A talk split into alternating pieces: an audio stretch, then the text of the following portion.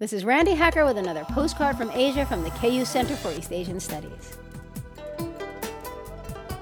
Tight urban parking spaces, don't they just make you wish for a car that could fold itself in half, then park itself?